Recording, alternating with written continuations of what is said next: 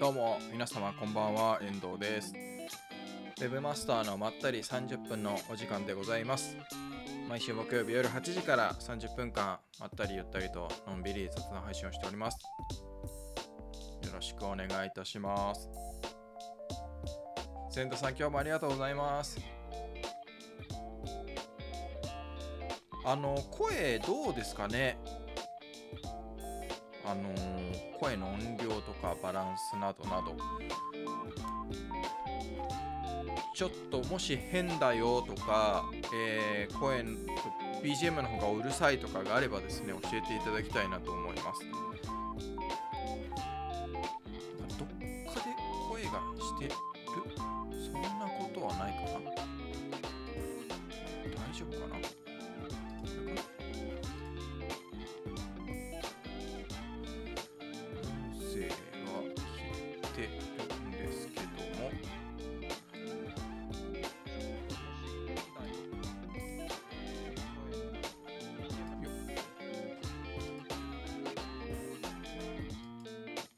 あ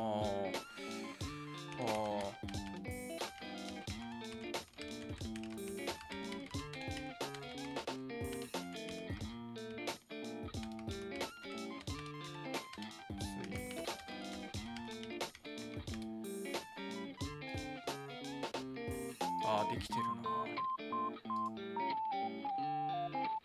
あ、千田さんありがとうございます。音声もではないということでありがとうございます。実はですね、あの、マイクを変えまして、あの、以前にですね、まあ、ご紹介してたあのマイクがあって、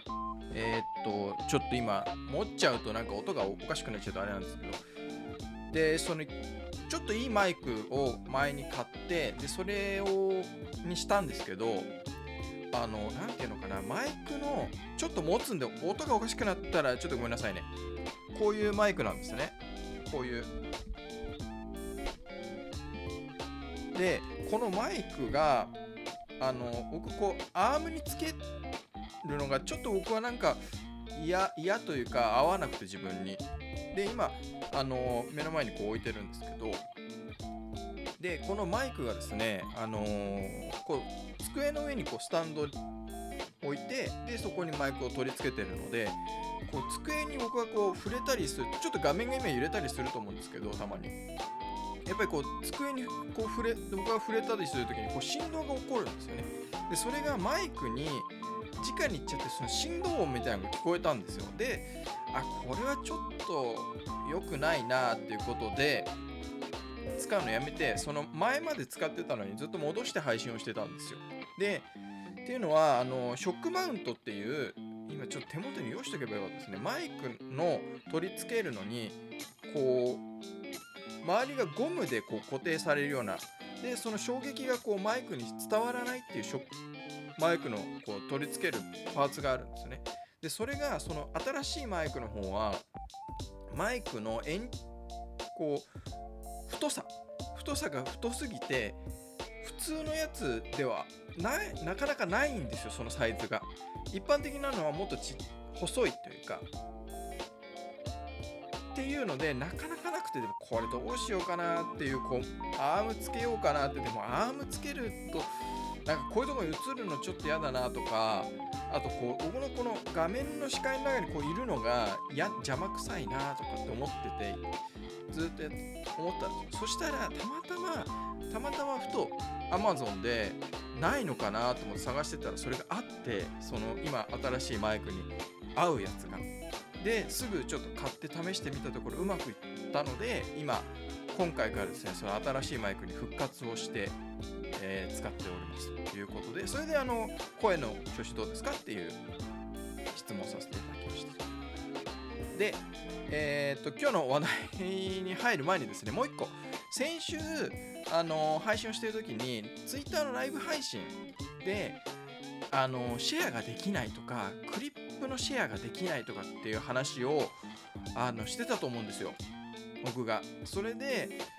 なんか Twitter ちょっとこれじゃあ使いづらいよみたいな文句を僕は言ってしまったんですが申し訳ございませんでした。あれはですね原因が分かりましてあの、ターのそのメディアスタジオの中にある、まあ、プロデューサーっていうのが今ライブ配信の機能なんですけれどもそこの、えーまあ、ログインをしているツイッターアカウントが配信中ウェブマスターの手帳でやってればあの問題なかったんですけど配信前に自分の遠藤聡のツイッターのアカウントに切り替えたんです。もう普通のツイッターの方アカウントの切り替えで。で切り替えちゃった結果そのウェブマスターえ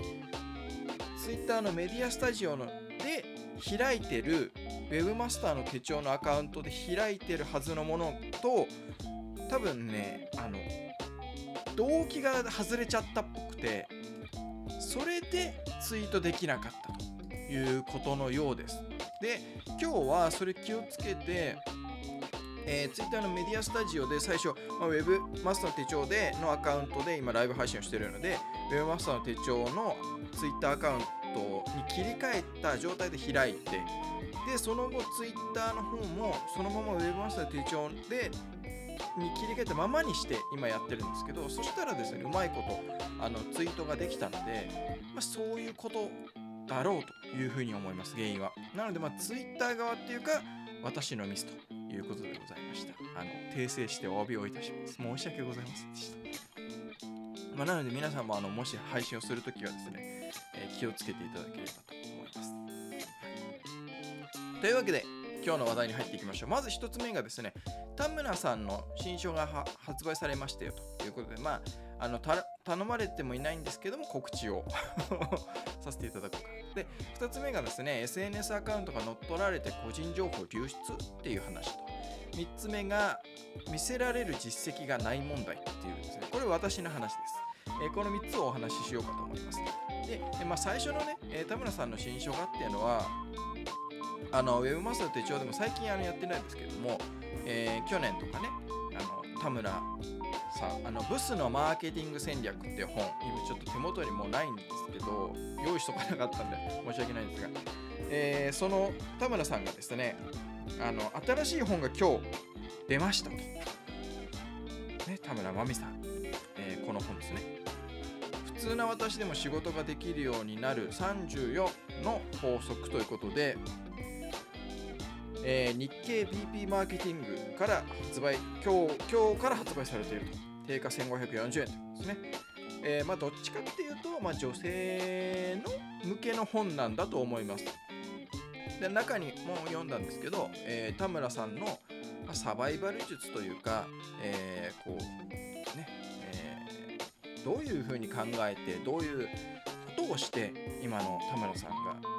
作られているのかっていうですねえ話が書かれております。はい。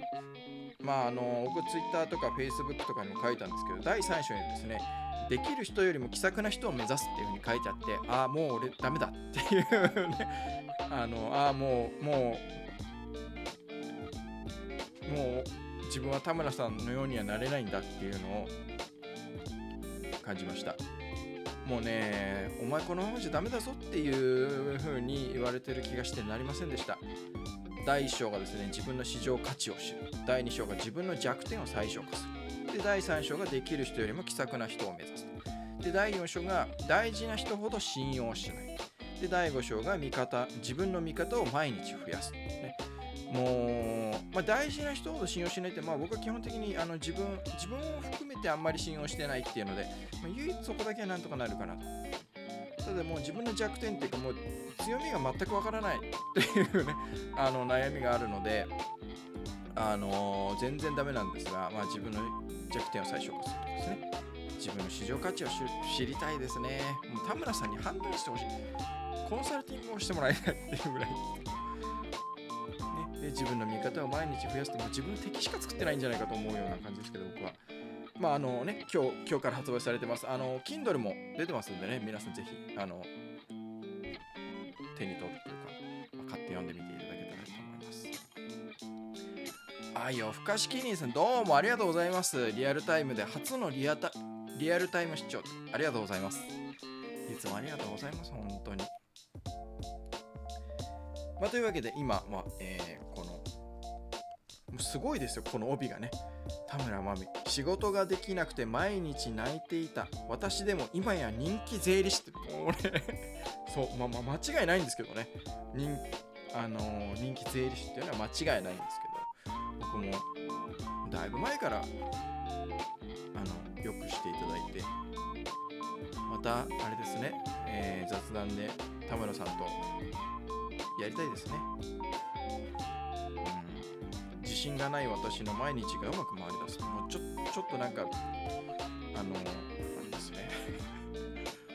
自己啓発文っぽく感じますが中に書いてあるのは結構がっつりあのまあねやっぱり田村さんなんであの現実を突き詰められあの突きつけられるような、まま結構マーケティングにも役に立つんじゃないかなというふうに思います。あとはまあフリーランスとかね、えーもちろん仕事の普通に働いてる方もそう。ですけど、あのぜひ。千田さん、田村さん気さくな人ですよね。そうなんですよね。あれが実は作られた気さくさだったっていうね。なんかそうなのかなって僕はもうある程度も田村さんが完成された後出会ってるんだなっていうのをまああの前回のねブスのマーケティング戦略の時も感じましたけどでも田村さんとどれぐらいですか？もう多分は10年近くになるんじゃないですかねはい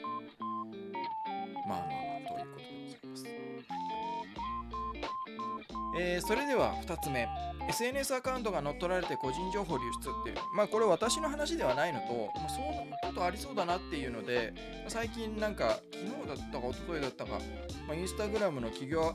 企業アカウントっていうまあアカウントの乗っ取りが増えてるみたいなねあのなんか記事があって。で、まあ、それを読ん読んでる時というか見ている時にふとこの企業アカウントの乗っ取りで結構個人情報流出するしてるんじゃないかなっていうっていうのは例えばインスタ僕もですねあの今年か、えーテーラー、まあ、ゴルフをやってるんですけどテーラーメイドっていうメーカーがあるんですよゴルフの。ブランドというかメーカーがあって僕はそこの、えークラブとかを愛用してるんですけどずっと使ってでそのテーラーメイドはですねあのキャンペーンをやってて。で僕はあの応募してまあまあその話はいいんですけど。で応募をして当たりました。でキャディバッグをもらえたんですよ。でその時にあのツイあインスタグラムのメッセージ DM であの連絡が来て。で僕は最初まあ全然なんか嘘だろスパムだろみたいな思って無視してたら何回かしつこくあの次の人に移しちゃいますよみたいなた。あれ？これもしかして本当かもみたいな。でまあ DM のやり取りをしてでその中であの送り先っていうことで僕の、まあ、名前と住所と郵便番号とかね電話番号とかを DM でこう伝えるわけですよね。そうすそういうことがあったので、まあでもこれってありえるなと。結構ねこう企業アカウントとかでキャンペーンをやってそういう何かプレゼントを送りますよみたいな時に、まあ、何かね別のフォームでそのちゃんと住所とかあのそういうのを入力をしてるでその SNS のアカウントの DM とかではそういうのをやり取りをしてないっていうことであれば大丈夫だと思うんですけど、えーしてるような場合には、まあ、別にテーラーメイドがあの乗っ取られたとかそういう話じゃないですよ。あのそういう、まあ、DM でのやり取りがあったっていう話とでもしそういうやり取りをしてる企業アカウントが乗っ取られてしまった場合にそうすると過去の DM とか見れちゃうじゃないですかそうするとその DM の中にもし個人情報が入書かれたりしてたらそれって個人情報の流出につながっちゃうと思うんですねで今話したみたいに DM でそういうやり取りをしてなければ別になんですけどただうんやっぱりお私のそのクライアントの SNS アカウントとかでもあるんですよね。その多分問い合わせとかがあった時にその人のやっぱアカウント名でやってたりするとやっぱり注文があった人の名前がわからないとどうしようもないじゃないですか。だからこう名前教えてくださいとか住所教えてくださいとかであの電話番号からその注文した人の情報を、ま特定するためにですねそのアカウントが匿名だったりするともう絶対見つからないんでどの注文だか分かんないんでで名前だけじゃなくて、えーまあ、郵便番号とか住所とか電話番号とかっていうのもあるんですよね。そうするとこの内容を、まあ、わざわざでやっぱりこう別途電話してくださいとかあのメールでもう一回送ってくださいって、まあ、本来ならやった方がいいのかもしれないんですけどそうしちゃうとですねやっぱお客さんの手間がかかっちゃうしじゃあ何のために SNS のそういうね問い合わせができるんだっていう話になっちゃうじゃないですか。だから、までそういうのがあるとやっぱりそのアカウントが乗っ取られちゃうとねそれは個人情報の流出になっちゃうよねっていう。まあ、だから気をつけなきゃいけないなっていう話とで個人情報が流出した場合にはちゃんとあの行政というかあの届け出が必要なんですよね。ちゃんと届け出をしなきゃいけないんですよ。企業として。でこうどうなんのかなと思ってそのあたりが。企業のアカウントで乗っ取られましたっていう時にそのアカウントが乗っ取られて個人情報が流出したで個人情報が流出したらちゃんとこう届け出を出さないねしかるべき場所に届け出を出さなきゃいけないっていうのまでみんな知ってるのかなっていうのをふとその時思ったんですよ。で結構その企業のあまあ、アカウントが乗っ取られたので、えー新しく作りましたとかこちらにとか復旧しましたとかってやってるんですけどそこら辺みんな大まあやってるところはあると思うんですけどちゃんとね対応してるところはあると思うんですけどどうなのかなみたいなのが、まあ、気になったっていう話でございます。なのでもしねあのこの配信を見てくださってる企業のそういう SNS の担当者の方とかあそういう方で、かね、えーお客さんとかそういう人とこうやり取りをしててその中に個人情報がありますよなんて場合にはその乗っ取りがあったりねまあ合わないようにねあの第二認証をするとかちゃんとやるべきことはやっといた方がいいと思うんですけどねまあそうはそれをやってても乗っ取り被害に遭っちゃう可能性もあるので、うん、十分に注意をしておいていざあったらそういうのも頭の片隅に入れとかれるといいんじゃないかなというふうに思っております。であんまり聞かないですけどね、そのな企業アカウントが乗っ取られて個人情報が流出したみたいな、ああ多分あるはあると思うんですけど、どうなのかな。そこまで気づいてないっていうのはあるかもしれないし、こまで意識がいってないっていうこともあり得る気はするんですよね。千田さんが2段二段階認証必須ですよ。本当そうですね。2段階認証必須ですね。でやっぱ難しいところもなんかあるんですよね。あの僕のそのクライアントの会社で、えー、LINE のね LINE 公式のおーその会社さんのスタッフの人にも入ってもらうように最近なったんですよ。今まで僕は全部やってたんですけど、あまりにもちょっとその稼働量が増えすぎちゃって対応の。あのちょっと一人でやるのはもうきついぞっていうことで、まあ、相談をしてじゃあちょっとスタッフの人にっていうことで入ったもらったんですけどその人があの使ってる iPhone が古くてあの LINE 公式のアプリが入れられないとかですねそういうのもあったりしたんですよ。でどうすんだ？みたいな。かといってじゃあ iPhone 支給するって言ってもそそこまでやるか？みたいな話になったりとか。じゃあパソコンでログインにするようにしましょうか？とか。じゃあ2段階認証どうしましょうか？とか。ねえ。じゃあそもそもじゃあ他の人に変えましょうかとか？まあまあもろもろクリアはしたんですけど。そういう問題がポツポツポツ出てきてああこういうこともありえるんだななんて思いながら。ねえだってまあ普通のなんていうんですか。まあね会社としてそれは必須なんですけどね。普通の一般的にじゃなんかまだないと思うんですよね2段階認証でみんなめんどくさがっちゃったりして。僕はもうできるものは全部2段階認証にしてるんですけど。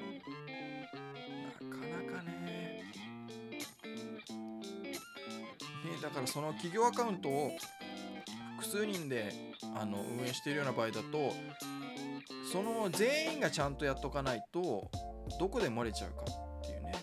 えー、分かんないじゃないですか。だからそういうそういう社内のリテラシーというか、えー教育みたいなのもやっぱ必要ですよね、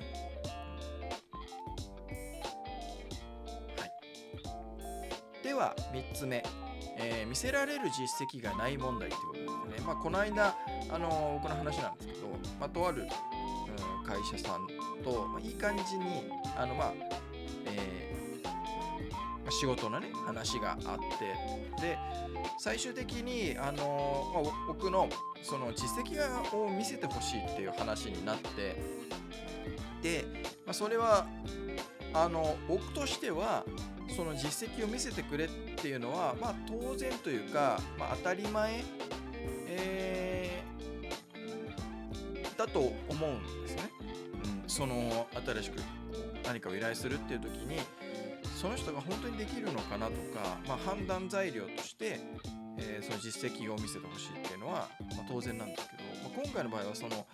えー、まあ、ネットショップだったんですよ。でそれのその、まあ、マーケティングの話だったのでで実績で僕は見せられるものがないんですよね。っていうのは僕自身が例えば Web マスターの手帳みたいに何かやってるとかっていうことでネインターネットまあ、ネットショップを運営してるわけじゃなくて物販をしてるわけではないのでそうなると、まあ、実績っていうのはクライアントのところにあるわけですよねそうするとそれを見せるって話になるとその会社の売り上げだったりとか、えー、販売数とか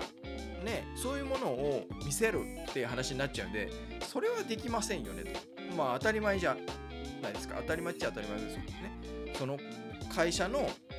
社内情報ですからそれを僕がひょいひょいと、あのー、この会社はこれぐらい売り上げがあってでこれぐらい販売数がこれが何個売れてるんですよみたいな話って、あのー、絶対言えないじゃないですか。まあ、言っちゃう人もいるのかもしれないんですけど、まあ、もちろん許可があってねいやうちのは別に表に行っていいですよっていうことであればあの言ってもいいと思うんですけどでも基本的には僕そういう社内の情報っていうのは外に極力出さない方がいいと思ってるのでっていうのはそれをどこでどう競合がにその情報が行くかってわからないわけじゃないですか。行っちゃう可能性が出るわけですよね。外に出すってことは。絶対に出ないっていうわけではないので。で出してなければ絶対に行かないので。だから極力極力というか僕は出さないようにしてた方が僕はいいと思ってっていうのはあってそうなると見せられる実績がないなと。あの実績があったとしてもそれを見せられないみたいな問題がやっぱあるなというところが、まあ、この間あったんですよ。でまあなかなか難しいなと思いながら、まあ、そういうツイッターにつぶやいたりして、まあ、あの知り合いというか友人があのこういうね、えー、データを見せたらいいんじゃないの？みたいな教えてくれたりあの意見くれたりして、まあ、確かになと思いつつもやっぱりなかなか難しいなって成果物があればね分かりやすいんですけどね。あのウェブサイト制作とかだったら、えー、この会社のこのウェブサイトを作りましたとかっていうのはまあ分かりやすいんですけど成果物があればね。であんまりね僕はそういう情報はだから僕自身、まあ、前も雑談で話したかもしれないんですけどどこの会社のあれを手伝ってますよっていうのは言ってないと思うんですよ。あ毎回毎回クライアント先クライアント先そのクライアント先はどこかっていうのは、まあ、例えばねあのアパレルのスポーツ系のアパレルとか、え、食品とかあ海外の家具とかっていうね高級家具とかっていうことはあってもジャンル的に言うことはあってもどの会社っていうのは絶対言わないと思うんですよ。で僕はそれ絶対言わないんです。もちろん知ってる。中にはそのそのクライアントの仕事を手伝ってもらうとかっていう場合に知ることになるのでそれで知ってる人も、まあ、本当に一部ちょっといるっちゃいるんですけどそそれ以外で僕のクライアントを知るまああのもう公にねそのクライアントさん例えば中野弁護士とかもうちょっとお手伝いをしてますよみたいなのは、まあ、お互いもう言ってるしあのー、別にね っていうのはあるんですけどそれ以外は基本的には、まあ、言っていいですよって言われてたとしてもなるべく僕は言わないようにしてる。んですっていうのは、まあ、まあいろんな理由があってその誰がやってるかっていうのをその会社の競合に知られるっていうのは僕あんまり良くないなと思ってるのとあとやっぱり僕が何か SNS 上で何か炎上しちゃった時とかにそのクライアントの会社に迷惑をかけたくないっていうのがあるんですよ。だからそれが分からなければあの、ねまあ、迷惑かかることはないので。で、まあ、なんでそのあのえあんまり知られない方がいいかないいなっていうふうに思ったかっていうととあるクライアントの会社でその、まあ、競合のいろんなこうことを調べてたんですよ競合分析って言うと立派ですけどその競合のね会社のこと。で調べてたらその会社が依頼をしている SEO 会社が分かったんですよ。っていうのはその SEO 会社が自分たちの実績として出してたんですね。でそこに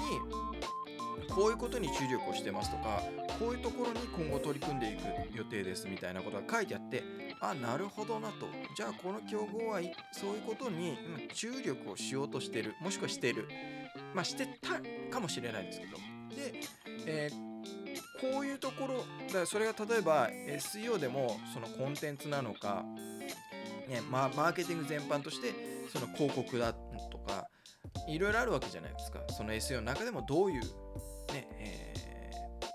とあるページの何か強化しようとしてるとかですね、まあ、結構書いちゃってたんですその会社はね。なのでそうなるとああなるほどっていうそうかそうかそうかで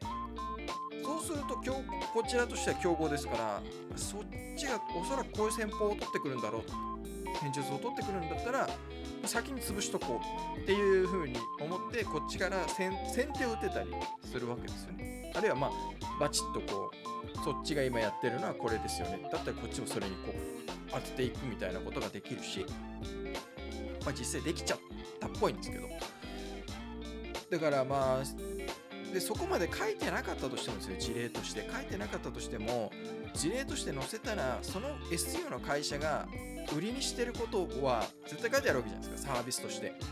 ねこういうこういうところが自分たちは強みです、えー、こういうところをね、えー、やりますよみたいなこと書いてあるとああなるほどこの会社はこういうことやるんだからあじゃあここのクライアントにその競合がいるってことはああじゃあこういうことをおそらくやってるんだろうなっていうのがバレちゃう。でこれはあの僕はですねあんまりいいことではないと思うんですね。あのなのでやっぱり情報戦じゃないですか。まああの戦争と同じですけどからあのあんまりそういうのは良くないのかもしれないですけど。あまあでも結局やっぱり情報だと思うんですよね。勝負の肝っていうか。そうするとやっぱり自分たちの情報ってなるべく外に出さない方がいい。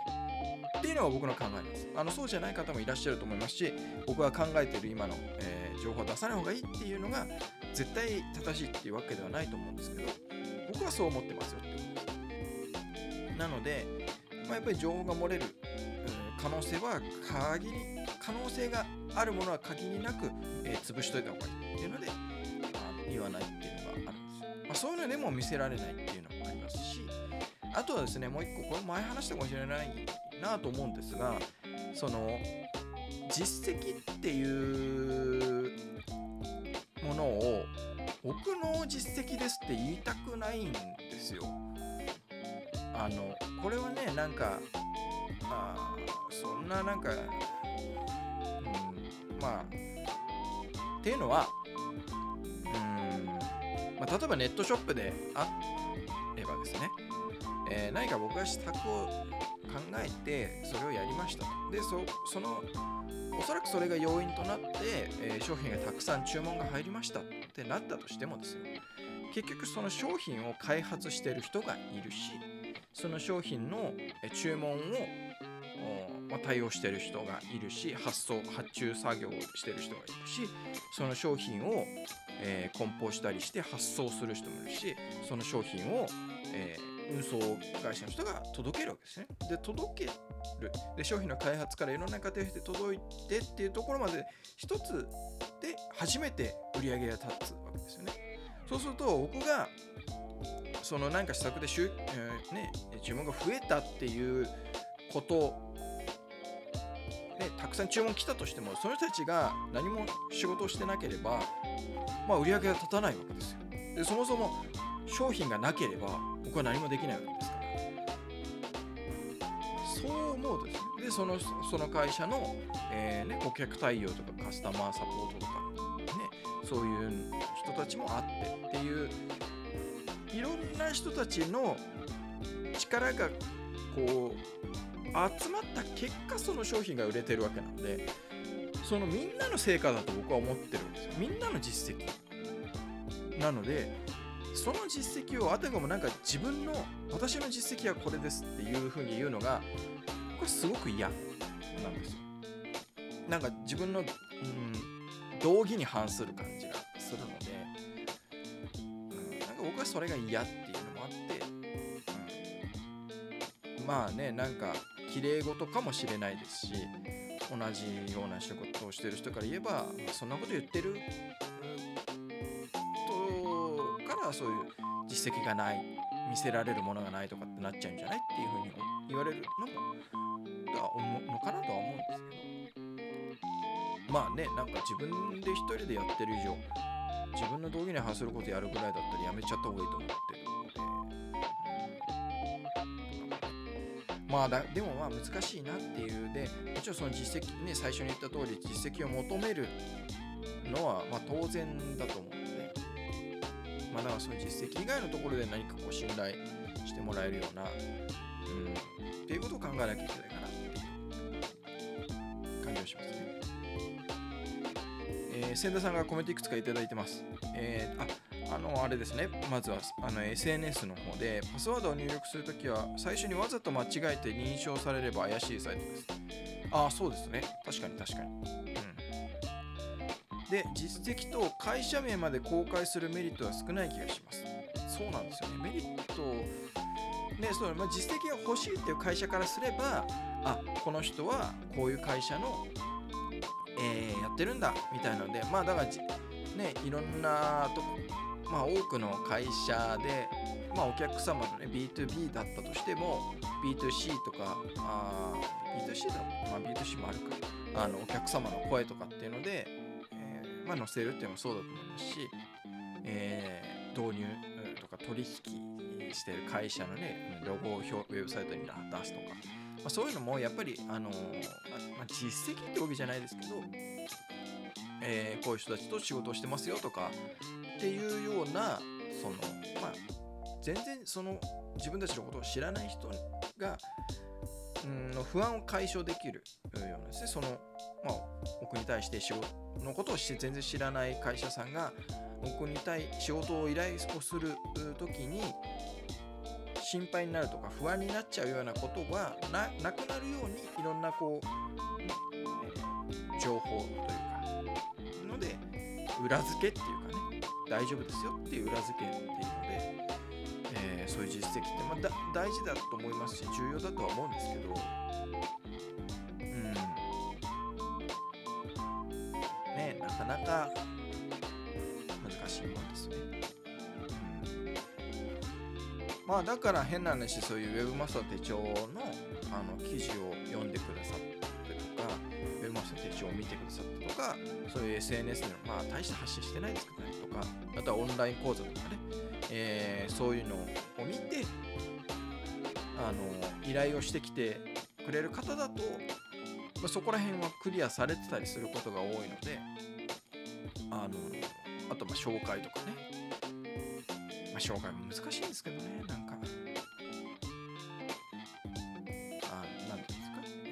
ある程度この人に頼んでも大丈夫だっていうのがクリアされてる状態だと思うんですけど。また曲が変わった。これだけ唯一と解決しないんですよね。この Apple Music で。1曲リピートにしてるんですけど急にそれが次の曲に行ったりするんですよ。バグなんじゃないか。ってきっとバグなんですけど。何も触ってない。んだまあまあまあそんなわけで、まあ、見せられる実績がなかなかないですねっていうことです。だ SEO とかもそうなんですよね。まあ、ウェブマスターの手帳で判断してくださいっていうしかないんですよ。だからクライアントの、ね、会社でこう、えー、こういう会社で、ね、この検索クエリで上位表示してますって言ったらもうバレるじゃないですか 確実に確実にだってそれ検索クエリで調べれば上位にいるこれがね、僕のクライアントだって分かっちゃうわけなんで。でそれは絶対言えないですよねでそれどうやってるんですかっていうのはもうなおさら言えないですよね あのー、一般論的なこうまあねコンテンツいいコンテンツを作るとかですかねみたいなそうふわっとしたことは言えますけど具体的なことっていうのは具体的にこういうふうにやって、えー、ここでこういうことやってみたいな詳細っていうのは、言えるわけがないっていうわざわざその競合に美味しい情報をあげるような可能性が出ちゃうんでそれ絶対言えないですよね。うん、っていうまあ難しさはなん